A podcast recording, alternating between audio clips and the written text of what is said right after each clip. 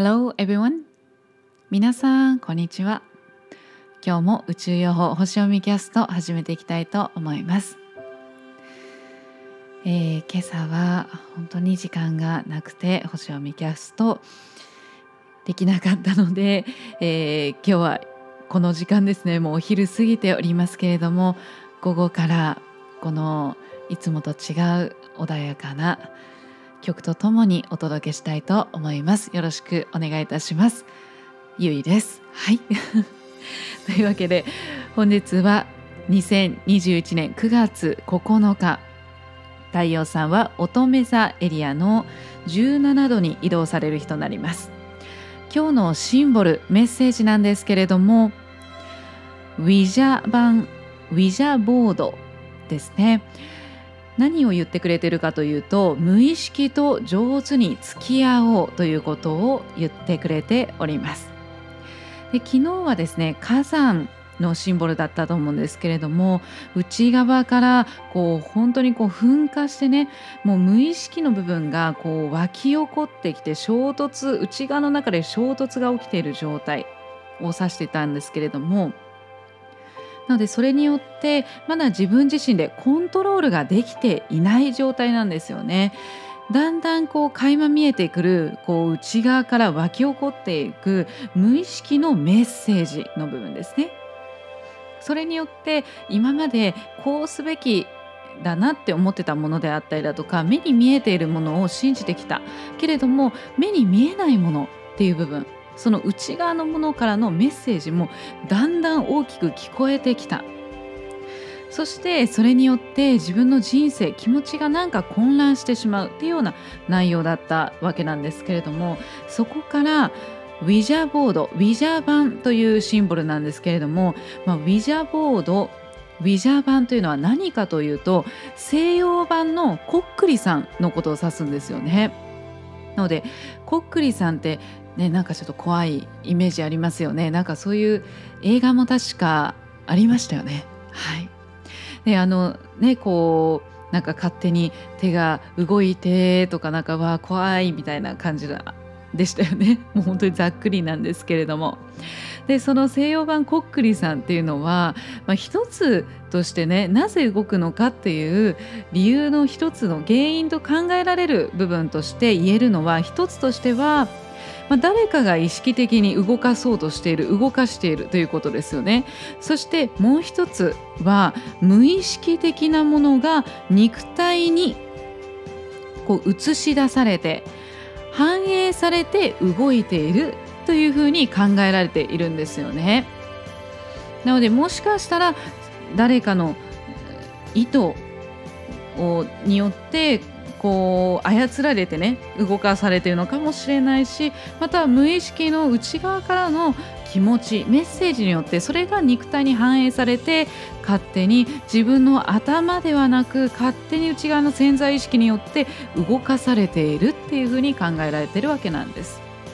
で、これは何を示しているかというと、昨日のその火山によってその内側から無意識の部分がもうどんどん湧き起こってくる、もう噴火状態っていうものから、それを今度は肯定的に捉えて、その力を使って人生を再構築していくっていうことを意味してるんですよね。そうなので、未来のその道しるべ、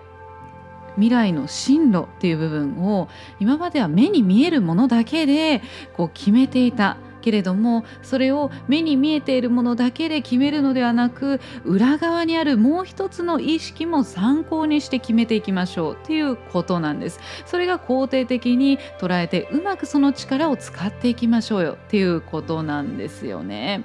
なので、そういったね、こうウィジャー盤というのは占いとかね、そういった要素もあると思うんですよね。未知の世界からの情報を受け取っていくっていうことでありますので、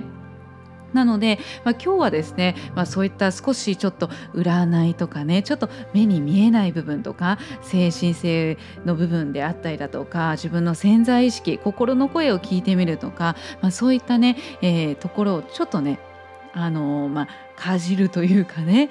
そういうのを意識少しだけね今日の一日の残りの一日の1時間だけちょっとそういうのもね意識してみようかなっていうふうにされるといいんじゃないかなと思います。で今日がですね天体で言いますと引き続きお月様が天秤座にいらっしゃるんですけれども、天秤座は新しい風ですよね。そして流行であったりだとか、ファッションとか美容とかもそうですし、あとは人間関係、新しいご縁だったりするわけなんです。なのでこのシンボルとつなげて考えていくとこういうふうに考えられるんですよね。なので自分自身の新しい裏の自分ですよね。潜在意識の部分のその部分のご縁を丁寧に育んでいきましょうということにも言えますよね。そして、衝突エネルギーがもうちらほらとね流れてはいるんですけれども、夜の9時42分からね、もう夜もう本当に夜ですけれども木星の拡大のエネルギーが流れております。そして今この瞬間はですねその人間関係であったりだとか、そしてこうリーダーシップパートナーシップを司っているジュノーという女神ですね、そちらのサポートのエネルギーは3時過ぎまで流れております。そして、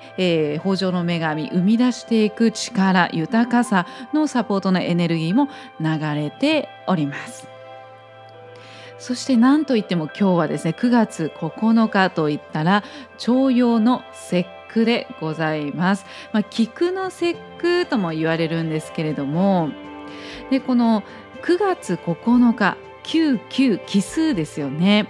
で奇数っていうのをこう、陽の数字っていうふうに考えられていたりして、でその数字奇数の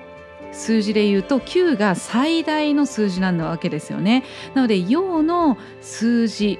の9最大の数字が重なっている。なので陽が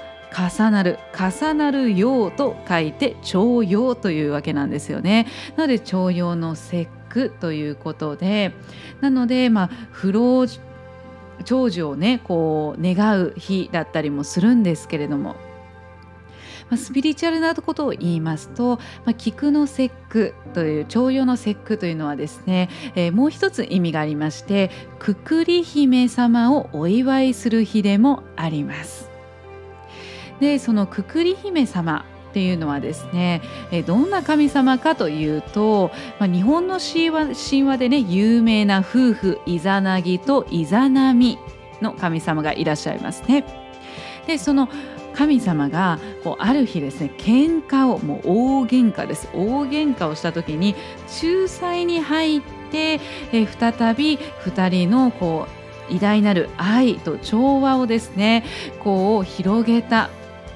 取り戻していった神様がくくり姫様なんですね。なのでくくっていく、いろんな縁を引き寄せたりくくるまとめていくっていう意味もあったりします。なのでくくり姫様というのは愛と調和の女神でございます。なのでその菊の節句ということで、その旧暦でね見ていくと、菊の季節ということで菊酒であったりだとか、あとはその菊のね、菊を使って例えばこうサラダに振りかけたりとか、ご飯をね菊をまず祀って神様にお供えして、そしてありがたくいただいていくということなんですけれども、それが今日の日なんですよね。なので食用の菊がね私奇跡的にゲットできたんですけど、なかなかね今ないんですよね。なのでいやもうねゆいさんねそんなね今更そんな遅いですみたいな感じで思われる方もいらっしゃると思います。でも安心してください。皆さん菊をねお花の菊をね飾るのもいいですし、いやお花屋さんなんてね行ってる暇ございませんわみたいな感じの方ももしいらっしゃったらですね、ぜひ今日はカモミールティーを飲んでいただければと思います。カモミールというのは菊科なんですよね。なので西洋の菊というのはカモミールになるんですよ。でカモミールというのはエジプトのですね太陽神ラーという神様ですね、太陽神にこうお祈りをしたりとか、あとは浄化であったりだとか、そういったものにこう使われていたんですよね。カモミールっていうのは用いられていたんですよ。なのでそういった意味でも陽のエネルギーにつながっているんですよね。なので今日はぜひね、カモミールティーを飲んで、こうあとはなんかカモミールのね、香りのなんかこう入浴剤とかもねいいかもしれないですね。今日はゆっくりね夜使ってカモミールの香りに癒されながら、少しそんなくくり姫様にこう愛と感謝をね、伝えて、そしてこう思いながらこう自分自身が愛と調和で荒れるようなね、残りの時間を過ごしていただければと思います。本日も10分以上、過ぎておりますけれども、はい、ちょっと長いんですけれども、今日はねちょっともう3時過ぎてるんですが、丁寧にいつもね丁寧に一応やらせていただいてるんですが、今日皆さんにね、お伝えしたいメッセージ、そして、知っていただきたい、そしてこういうことをね意識されるとすごくそのくくり姫様のパワーにあやかれたり、そして今日の重陽の節句のパワーにあやかれる日になりますようにという、愛と、そして調和の思いを込めて、今日はゆっくりお話しさせていただいております。というわけで今日ね、もし菊をねゲットできる方はね菊のお花をね飾っていただいたりとか、あとは食用の菊ね、もしスーパーに売っていればそれでちょっとね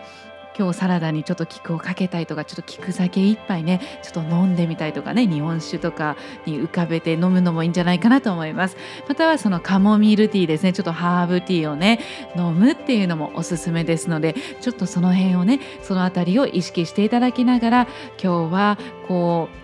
う内側からね温まるような、ほっこりできるような残りの時間をぜひ過ごしていただければと思います。今日も素敵な一日を。Bye.